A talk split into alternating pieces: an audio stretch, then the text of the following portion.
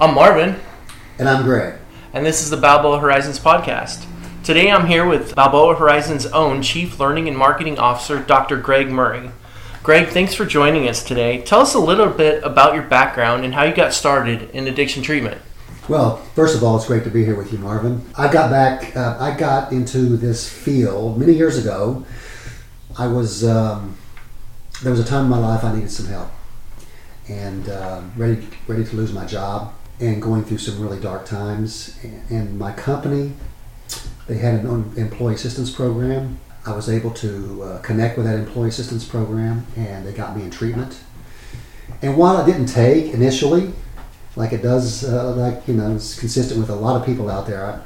I, I, I don't meet many people where they, they get it the first time. Uh, so you know, I I struggled. Um, I stayed clean for for four months. Uh, struggled, and uh, I came back uh, this last time, two and a half years later, and I've been around ever since. And so uh, there's a there's a famous um, saying, and so you have to give it away to keep it. And that's what I try to do. It's, it's necessary for me to give away what I have, those things I have of value, whether they're uh, you know, wisdom, knowledge, love, my recovery.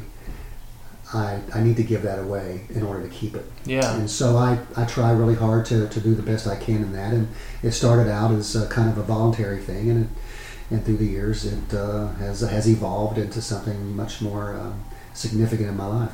That's amazing. So, why Balboa Horizons?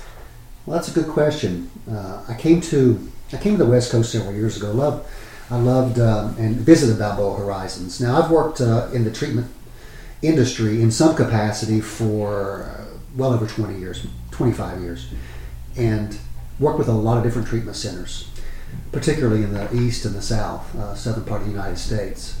Uh, in Tennessee, where I did some work for about 10 years, uh, working with treatment in various capacities.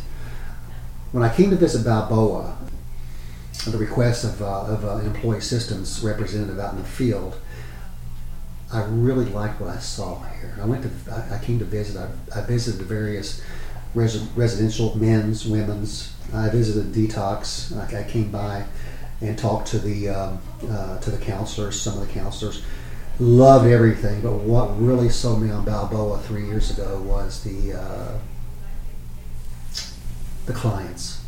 I, talk, I, I talked to the clients, and I learned a long time ago when you talk to clients and you and there's a there's a certain thing you feel, a certain inspiration you feel, a certain sparkle in their eye when they're when they're when they're getting the kind of help they need. Uh, I, I, really felt that uh, when I was here at Balboa, and I left uh, with that in memory. I also later was able to get the executive uh, uh, clinical director uh, Burr Cook to come out to to my school. I was teaching different levels of employee assistance program training to uh, to, to, to unionists and company representatives uh, for quite a few years, and uh, we actually. Uh, asked various treatment centers uh, to come out and do a presentation during our week long training and uh, Cook came out from Balboa and did a, just a family program, and it just uh, it just went over really well. The evaluations were really high from the students, so I knew that kind of solidified my my attitude and feelings about Balboa Horizons and, and, and the quality quality of care that they gave uh, the uh, their clients. And so, one year ago, I met the owner at a conference, and he laid out his vision and I was looking at uh, retiring from from teaching and uh, the organization uh, in which I retired from fairly recently. And we worked out, some, you know, we were able to, uh, you know, kind of merge our visions. And uh, he asked me to come out, and here I am, you know, Balboa Horizons now so on the West Coast.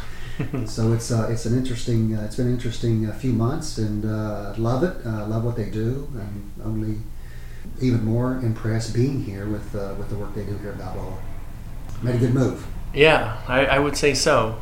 So you, you mentioned EAPs earlier. Can you can you speak about the importance of EAPs and have the roles changed at all? well, that's a really good question, Marvin. Employee assistance programs are work-based intervention programs designed to uh, address the, uh, the needs of the organization. And uh, the needs of the organization is to make money, generally, right? Uh, companies have to make a profit, and to make a profit, they need to have good employees. As you know, the uh, opioid epidemic and the prescription drugs and all the stress in our society and depression, there's all kinds of things, family issues, uh, um, usually um, uh, are a big, big, big factor in people's uh, problems and their stress. And uh, so having an employee assistance program helps those kinds of employees that need help. Uh, so good companies actually are willing to implement these kinds of programs because they want uh, their employees to perform it, uh, you know, optimally. And they want a healthy, health, good companies want a healthy work environment. Good companies want to uh, grow and enjoy long-term sustainability. So it's imperative that they have good workers. And workers aren't good, as you know, when they're when they're um, addicted uh, to, to something or they're having a really, really hard time. So that's uh, that's the essence of employee assistance program to address those uh, uh, the needs of an employee when they're in trouble or when they you know when they're having a difficult time or you know, you know in the throes of a crisis. So that's that's uh, that's what an employee assistance program is. Have they changed? You asked. Uh, yeah, they've they've changed. There's a lot of um, you know the old school. There, there, has been a there's been a real kind of colorful evolution, interesting evolution of employee assistance programs in the United States, and it's generally influenced greatly by insurance companies and and uh, what phase the insurance industry is in. Uh, managed care came out in the 90s and really decimated a lot of a lot of drug and alcohol treatment centers. Uh, you know, some some of that was good because there's some fly-by-night programs out there that weren't um, that were in it for short-term profit, but the good ones stayed alive. Uh, that was the 90s. I, I remember those days. I worked uh, I worked in the field during those days, and today uh, you have a lot of brokering going on and a lot of unethical behavior. people trying to make money off of off, off of addicts. And employee a good quality employee assistance programs uh, help prevent those things from happening.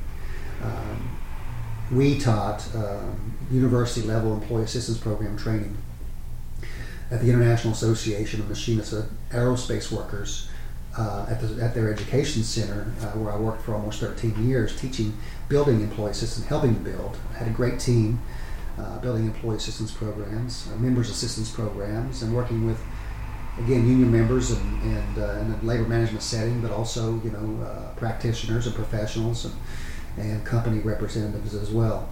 Um, to, to, to make our programs as, uh, uh, as meaningful and as effective as possible. And in doing that, we taught about the, the perils of, of the industry. Insurance companies are trying, or some insurance companies do a good job. They're taking, but they're taking more and more control over employee assistance professionals, um, the, the roles they play. Mm but I still think it's uh, I still think it's so necessary for a good quality employee assistance program, uh, a worksite program, uh, to um, they're they're integral to um, organizational performance. So yes, they've changed dramatically through the years, but uh, the um, there's there's there's there's a management side of employee assistance professionals. There's the labor side. It, uh, ideally, we want we want to merge those and allow them to work together on, uh, for the betterment of the entire organization, and that is which is getting healthy, creating a healthy workforce. Yeah. And providing the tools and means necessary for people to get uh, to, to address their uh, those serious issues that prevent them from doing good work. Well, I just got one more question for you. Okay. If you could say anything to a person struggling in addiction right now, what would you say to them? That's that's another good question, Marvin. You're full of good questions this morning, man. Uh, you know, I was uh, I was lying on my couch in the throes of a crisis, uh, hurting, hurting in, in, in indescribable ways. Uh, in recovery, we, we, call it incomprehensible demoralization. Uh, only a, only a person who's been through it understands what that truly, truly means. And I was in I was in that state, and I was groggy, and I was lying on the uh, on a couch, just wallowing in, in, in terror and, and misery and hideousness and all those ugly things that uh, we we addicts, uh, the, the, places we addicts come to. And there was a commercial that came on the television, and uh, this is in the Nashville, Tennessee area, and it was a country music star. Um, I heard somebody say, "Are you sick and tired of being sick and tired?" And it kind of I was groggy, but I I raised up, I raised my head up and looked at the screen, and there was this man on the screen pointing right at me And he repeated, Are you sick and tired of being sick and tired? I said, Wow, that, that guy's talking to me. That I've never heard it framed like that before in my entire life. And sure enough, you know, he, he encapsulated everything I was feeling. I was so sick and tired of being so sick and tired.